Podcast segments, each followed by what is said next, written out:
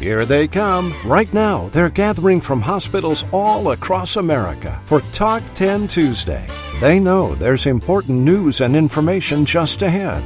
Don't miss out. Come in, sit down, and log on. It's Talk 10 Tuesday with Chuck Buck and co host Dr. Erica Remer. Here now is the publisher of ICD 10 Monitor, Chuck Buck. Thank you, Clark Anthony. Hello, everyone, and welcome to the 347th edition of Talk 10 Tuesday.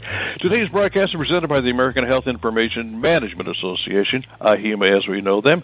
And joining me this morning is my co-host, Dr. Erica Remer. Dr. Remer is the founder and the president of Erica Remer MD Incorporated. Good morning, Erica. Good morning, Chuck, and happy Election Day, everyone. Yeah, good. Thanks. This morning, our lead story is about burnout and PTSD experienced by emergency room physicians. You were once one of them, weren't you? Yes, and there are many factors which enter into emergency physician burnout. I was thinking about how intense working in the ED was a week ago Saturday. Indeed. You know, it seems that it's not so much the trauma associated with caregiving in the ED, but more about the infrastructure issues like administrative burdens that takes them away from patient care. That's true. My friend Dr. Tracy Sanson, a practicing emergency room physician and consultant, will be reporting our lead story. And what's the future of clinical documentation integrity? Mel Tully with Nuance will report on the evolution of CDI.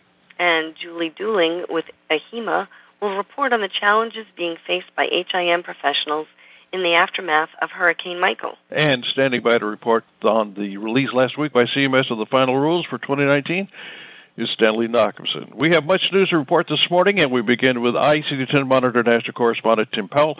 Tim's at the Talk 10 Tuesday news desk. The Talk 10 Tuesday news desk is sponsored by ICD University, inviting you to attend an important webcast on using the 2019 CC and MCC list to capture accurate clinical documentation and avoid audits. That webcast is Wednesday, November 14th at 1.30 p.m. Eastern. Your is Tim Powell. Hey, Chuck. Uh, thanks. And I'm going to try to get through as much as I can. On November 1st, the Center for Medicare Services, Medicare, issued a final rule that includes updates to payment policies, payment rates, and quality provisions uh, under the physician fee schedule for services provided on or after January 1st of 2019. And I like to call this the beware of Greeks bearing presents uh, rule.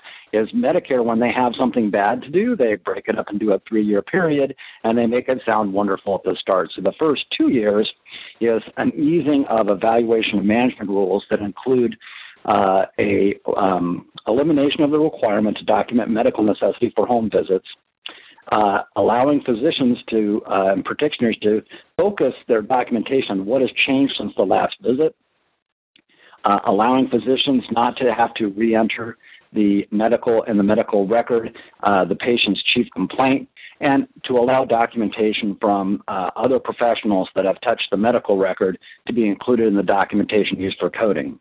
And on the bad side of this, and, and where now the uh, uh, soldiers start pouring out of the horse, beginning in 2021, uh, CMS will further reduce the burden of implementing payment, coding, and documentation by uh, reducing and changing the payments for levels two through four uh, for established and new patients uh, and reducing them into a single payment level. So while on one hand they are allowing practitioners to uh, reduce the amount of documentation, uh, they are also reducing the payment level. So for all of the physicians that have been coding all of their, their claims as, as the highest level of necessity and coding a lot of fours, um, I have to say, CMS has heard you, and this is their response. So we'll see what happens in between now and 2021. So on one hand, uh, the argument is there's a, a, lot of reduction in payment. On the other hand, uh, there's an easing of the of the rules. Um, there's uh, just very quickly. There's also uh, an allowance for physical therapies uh, uh, furnished by therapy assistants um, to bill for their services. There's a big change for the clinical fee schedule for laboratory payments. Uh, there's also um, an extension of the ambulance payments, the ambulance add-on. And uh, with that, I'm going to kick this back to Chuck with the request that I allowed to be allowed to fill in more fully next week. And with that, back to you, Chuck. Thanks so very much. That was Tim Powell. Tim is a compliance expert and an ICD 10 monitor national correspondent. It's Tuesday, November the 6th. It's Election Day 2018, and you're listening to the 347th edition of Talk 10 Tuesday. Stand by.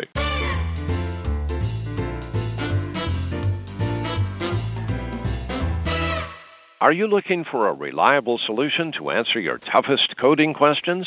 You need AHIMA's Code Check service. Unlike any other service, AHIMA's Code Check is unique, combining ICD-10 CM, ICD-10 PCS, CPT, and HCPCS classification systems into a single solution with one business day turnaround.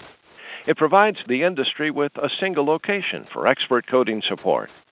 With the new online portal, you can control access for staff members, build a library of answers, share answers, upload supporting documentation, gain insight into knowledge gaps, and more.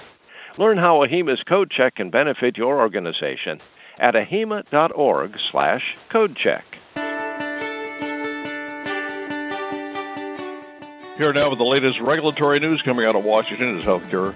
IT expert Stanley Nachimson with the Talk 10 Tuesday Reg Watch. And Stanley, good morning. Seems like CMS was kind of working overtime last week. Absolutely, Chuck. A, a lot of news coming out, and to follow up and build on what Tim said, um, the agency has been busy uh, the last few weeks getting the approval, uh, final approval for, and publishing quite a number of critical final rules that have an impact on documentation, coding, and payments for a number of different types of providers.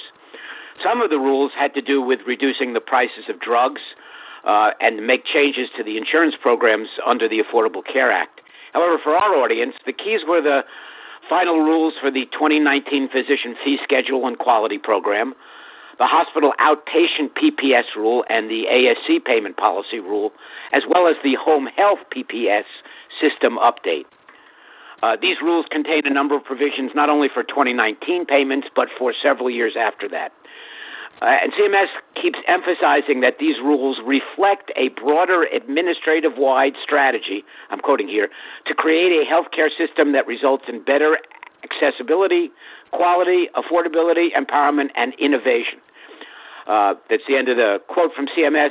I will point out that uh, these rules uh, were changed significantly from the proposals based on the comments that were received by CMS during the uh, comment period.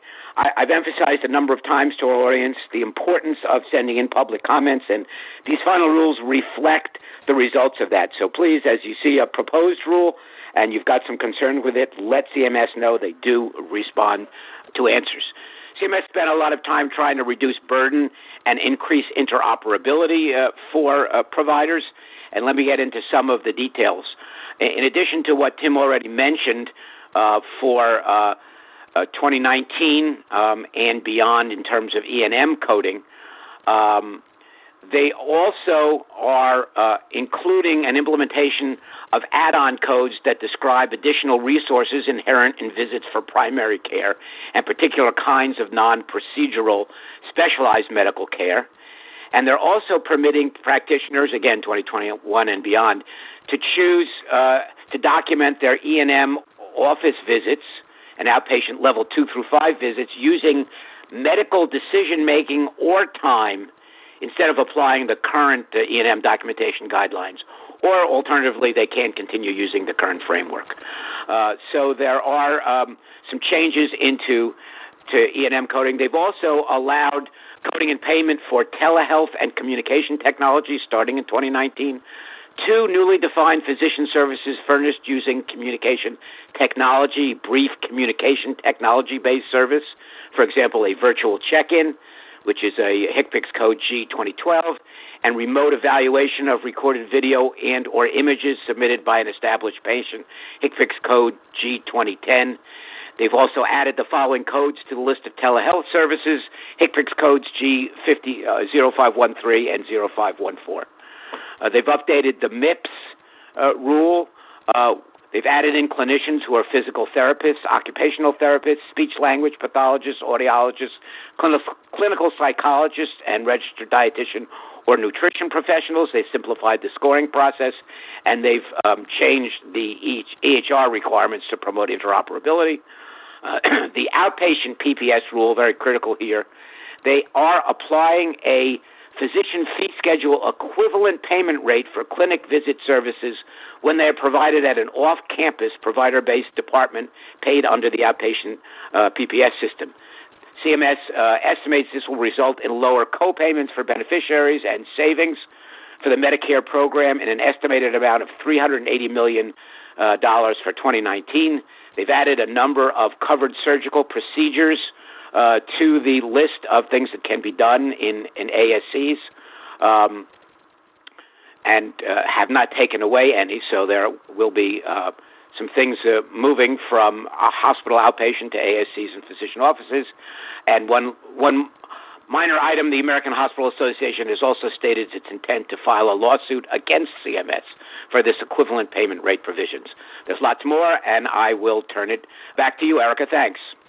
Thank you, Stanley. That was Stanley Nachimson. Stanley is the founder of Nachimson Advisors LLC. Chuck? Thanks, Erica. Thank you very much, Stanley, for a very comprehensive report.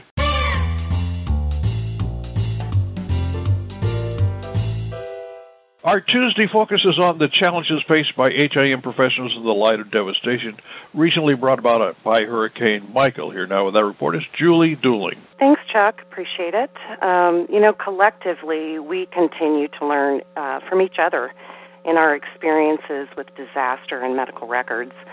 You know, when we look back to Katrina in August of 2005, I think that was a really big, huge wake up call for the industry. At that time, it was reported that a total of 400,000 paper records were destroyed in just a matter of hours. And this was a time that EHRs and HIE, Health Information Exchange, were only beginning to take shape. So Let's fast forward to May of 2011 when an F5 tornado destroyed a hospital in Joplin, Missouri. And we had further progress here because fortunately, this hospital system had been actively archiving their medical records and they had just migrated their data to an offsite data center, uh, you know, a few hundred miles away. And then, of course, recently, the devastation by Hurricane Michael, where it destroyed facilities and affected patients in Alabama, Georgia, and Florida. This time, however, we see the reports of how local and regional HIE in these areas work together to create a wider emergency network and provide important documentation that was stored in the HIE to aid continuity of care. So that's good. So, you know, this is success. We need to celebrate the success. It may be a little bit longer than we had wished, but um, nevertheless, it is. We should celebrate it, and we should. I would encourage everybody to be a champion in your organization to uh, foster better sharing through health information exchange and make sure that you know what's going on with disaster planning in your facility. So, what are some of the best practices? AHIMA has a detailed disaster toolkit that can be accessed through our body of knowledge. It's uh, currently under update again. It'll um, have a new version out this next year. So, just as a reminder, when planning, uh, the first order of business for disaster planning in your organization should be the, the creation and maintenance of a comprehensive iterative plan known as the business continuity plan. Um, and this, again, detailed in the toolkit, but these are the areas risk assessment and analysis, downtime and contingency planning, disaster recovery plan, data backup plan, and then your emergency or crisis management plan. And I will say with that one, just make sure that you have lined out what the minimal documentation requirements are for the, the crisis. And then the last minute or so, um, I want to just talk about um, HIPAA because there always seems to be some confusion around this when there are disasters, and rightly so because it's a chaotic time. But first of all, the privacy rule is not suspended during a public health emergency, but the Secretary of HHS, now Alex Azar, may waive certain provisions. So the first thing that your organization needs to do is um, contact a your regional or a national or the national OCR office as soon as possible to inquire about a HIPAA waiver and its use in your particular situation. Also, any PHI necessary to treat a patient may be shared in an emergency without authorization. If the patient has a personal representative, PHI may be shared as if they were the patient. And then finally, the Office of Civil Rights provides comprehensive guidance and bulletins regarding emergency responses, and we saw this with um, Hurricane Michael. They released a bulletin indicating a waiver up to 72 hours from the time the hospital implements its disaster protocol. So this waives sanctions and penalties under the HIPAA privacy rule that may not otherwise be applied, such as asking patients to agree or object with sharing information. In the end, we want to make sure that information shared during this time should be as fluid as possible. So that's it. I appreciate the time, and I'm going to toss it back to you, Erica. Thanks, Julie. That was Julie Dooling. Julie is director at AHIMA. Chuck? Thank you, Erica. And thanks very much, Julie, for being on the broadcast. We look forward to your returning again. So, what does the future of clinical documentation integrity look like? Mel Tully reports on the evolution of CDI. Good morning, Mel. Welcome to the broadcast. Good morning. My pleasure. I'm going to talk about the clinical documentation integrity evolution, just as Chuck said. And I think we can all agree that over the years, and I've been in this business for 20 years now, on improving clinical documentation, there's certainly been a significant evolution. At the beginning of CDI efforts and um, the documentation specialists were focused on correcting the hospital's case mix index, wanting to improve reimbursements and adding specificity to coding. But today, CDI is an integrated, interdisciplinary function that can affect millions of dollars in revenue. But most importantly, these programs have a direct impact on quality patient care. Anybody that knows me uh, knows that I'm a strong, strong advocate for an accurate clinical story. Every patient deserves that. So CDSs provide information to all members of the care team. They include those who treat patients, and these changes have placed a greater responsibility and opportunities on the CDIS profession, meaning that these team members are at the center of any care organization's successful transition to value based care. There are several key characteristics that define a CDIS professional that can succeed and excel in an advanced functional role.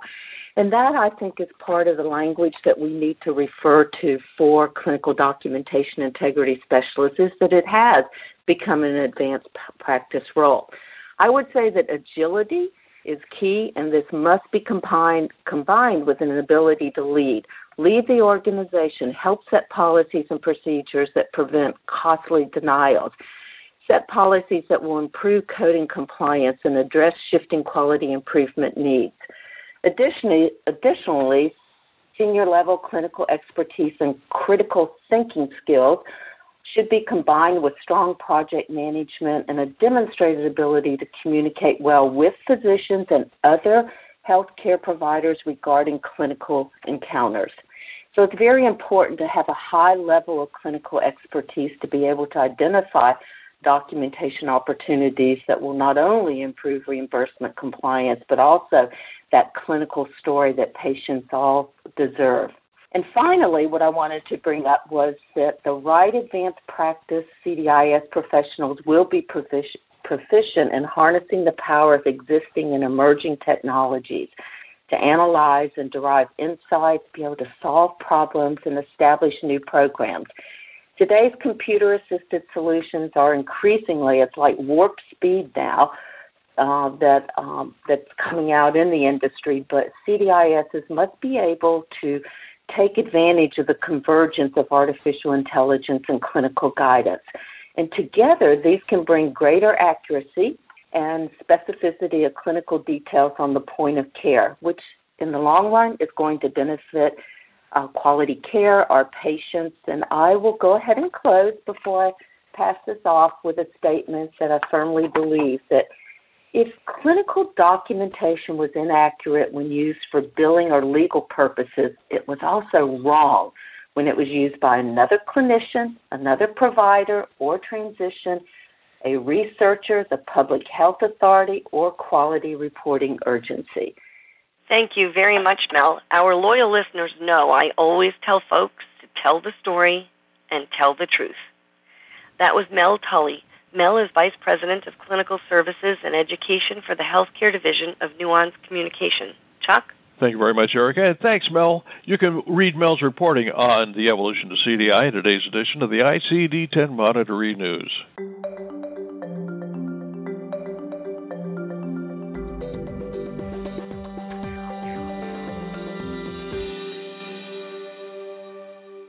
With physician burnout reported to be widespread and suicides among physicians escalating at an alarming rate, do disasters, both natural and man made, disproportionately impact physicians, or are there other conflicts endemic to healthcare that tear at the emotional and mental health of physicians?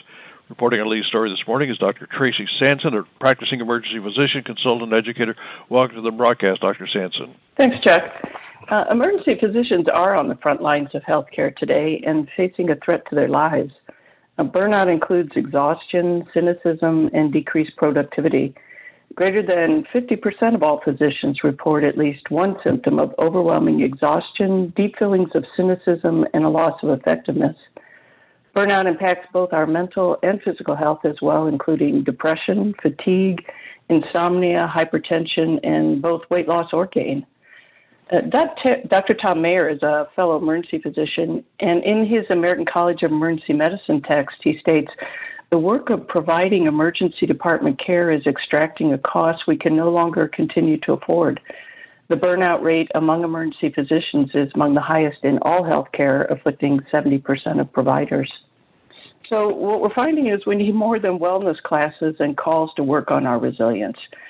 Simon Talbot and Wendy Dean, in a 2018 article titled Physicians Aren't Burning Out, They're Suffering from Moral Injury, state that the concept of burnout resonates really poorly with physicians. It suggests a failure of resourcefulness and resilience, traits that most physicians have finally honed during decades of intense training and demanding work.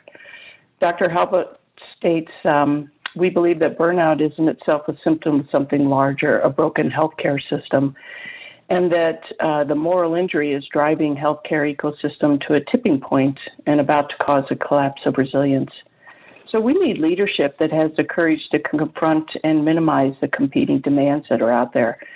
Physicians should be treated with respect, autonomy, and the authority to make rational, safe, evidence based, and financially responsible decisions top down authoritarian mandates on medical practice are degrading and ultimately ineffective. You know, emergency medicine is an incredible field, and I'm honored to be an emergency physician and meet people at their time of need. Emergency physicians recognize the acute stressors in our work. Um, ask any of the clinicians treating the synagogue shooting victims. They were trained and prepared to treat those patients. Our angst is when the resources we have don't meet our workload or our patients' needs. We spend our time documenting on mandated electronic medical records, completing paperwork, seeking authorization, complying with legislated, bureaucratic, administrative duties instead of connecting and caring for our patients. And our patients feel this disconnect and bring their frustrations and fears, often leading to anger and incivility directed at nurses and physicians. The rise in verbal and physical assaults on healthcare workers far surpasses any other industry. We need to find a better way of communicating and caring for each other. So I'll end with another quote from my friend, Dr. Tom Mayer. Burnout is a silent epidemic which risks consuming our most talented and valuable resources, ourselves and our colleagues. It robs us of the one resource we simply can't do without, and that's our passion for our work. This is precisely why the way we're working isn't working. Thank you, Erica and Chuck. I, I really appreciate you opening this dialogue. Erica? Thanks, Tracy. That was my friend Tracy Sanson. Tracy Sanson, a practicing emergency physician, consultant, and educator, is the founder of Tracy Sanson MD. Chuck? Thanks, Erica. Thank you very much, Tracy, for being with us this morning. And Erica, now's the time to hear your take regarding documentation for medical necessity when it comes to testing in the ED. Erica. Chuck, I belong to a Google group discussion forum for physician advisors to connect and post questions called RAC Relief. It is about utilization review and case management usually, but sometimes there are questions relevant to the CDI and or the emergency department. A question was posed about a patient who presented to the ED with shortness of breath who was diagnosed as anxiety. The B type natriuretic peptide test, or BNP, was being rejected because anxiety doesn't meet medical necessity. And the questioner wanted to know if it was kosher to code shortness of breath as an additional diagnosis. For those of you who don't know, there are lists of approved diagnoses for studies and procedures. If the code submitted isn't on the list, the payer may deny the claim. This question brings up multiple points. First, can you code a symptom with a definitive diagnosis? The official guidelines state that if a related definitive diagnosis has not been established, codes describing signs and symptoms may be used. If I am not sure whether a patient has gout or not, I would use effusion or joint pain as the, the quote diagnosis unquote to justify, say, a preliminary X-ray. When the arthrocentesis reveals gout, the symptom codes go away because those signs and symptoms are routinely associated with this disease process, as per guideline 1B5. Similarly, you wouldn't code cough or fever in a patient with pneumonia. Those signs and symptoms are considered integral to that disease process. In our case, an anxiety disorder does not routinely have shortness of breath as a symptom. And furthermore, you would not draw BNP for anxiety. So it is logical to conclude that both anxiety, or probably acute panic attack, which I think is more precise, and shortness of breath should be documented and coded. If a coder wanted to pull the code for the documentation of shortness of breath out of the H&P and code it, even if it weren't explicitly found in the impression list, that would be fine too. But why don't ED docs list all the pertinent diagnoses and make the coder's life easier? Maybe it's because emergency physicians are under a big time crunch and they are concerned, and probably rightly so, that listing all diagnoses would slow them down. Over the course of the day, I imagine it could add up to a modest amount of time, especially if their EHR requires them to navigate to find a diagnosis with a proper code. Specificity does take time. But I think putting mentation back into documentation is how we improve patient care. And thinking about which diagnoses are relevant and important to record improves patient care. It helps keep you organized so you don't miss anything. It also demonstrates more complex medical decision making if you are taking multiple comorbidities into account. And it lets future caregivers know what you were thinking.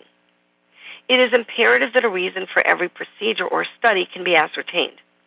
If a patient presents with a sprained ankle and is noted to have an irregular heartbeat, the PVCs found on electrocardiogram are a legitimate justification for the EKG, whereas a sprained ankle isn't. Read my article for my recommendations on best practice documentation. Bottom line tell the story, tell the truth. Happy Corporate Compliance and Ethics Week. Back to you, Chuck.